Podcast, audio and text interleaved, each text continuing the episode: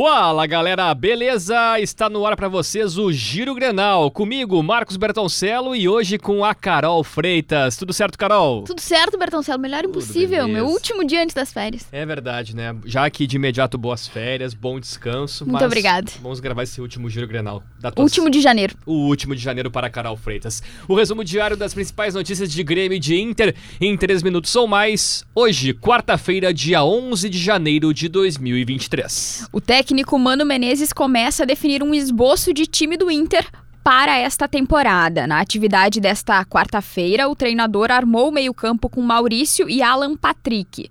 O volante Johnny e o atacante Wanderson também apareceram. A equipe foi a campo em um 4-2-3-1, com Kehler, Bustos, Moledo, Vitão e René, Johnny, Depena, Maurício, Alan Patrick e Wanderson e na frente o alemão.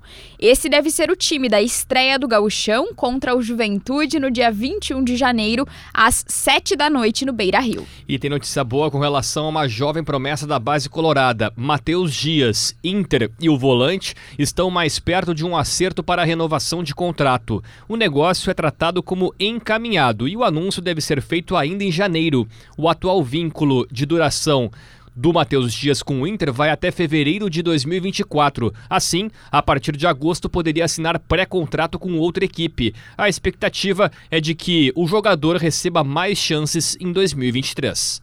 Agora, sobre o Grêmio, o tricolor anunciou o terceiro reforço para o futebol feminino nesta temporada.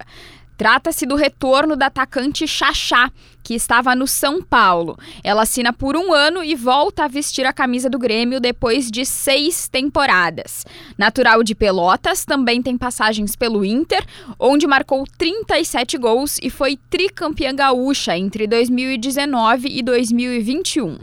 Até o momento, o Grêmio também anunciou as contratações da meia Manu Balbinotti, vinda do Minas Brasília, e da lateral esquerda Natani, que estava no São Paulo.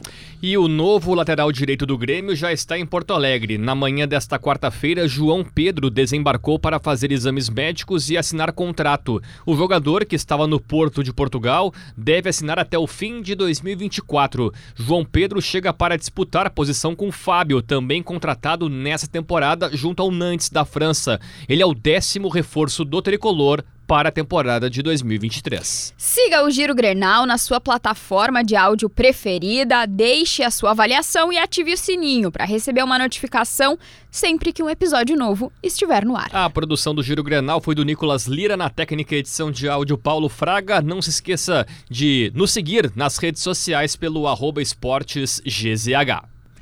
Neymar, Messi e os jogadores do PSG, Carol, usaram camisetas homenageando Pelé, que morreu no fim do ano passado, na partida contra o Angers, nesta quarta-feira, pelo Campeonato Francês. Então, uma homenagem ao Pelé e acho legal o Messi ter participado também. O Messi já tinha feito uma postagem nas redes sociais dele, no Instagram. No dia do falecimento, dia né? do Os grandes todos se manifestaram, todo. Messi, Cristiano Ronaldo, Mbappé, Lewandowski, lembro disso. É. Fizemos matéria, inclusive, em GZH. Poxa, e que matéria, que cobertura, né? Então o Messi também foi campeão, agora recentemente com a seleção, aparece com o PSG e agora com uma forma de homenagear com camiseta, com Neymar e outros atletas aí, uma homenagem justa ao Rei Pelé. Eterno, né? Como eles disseram. Eterno.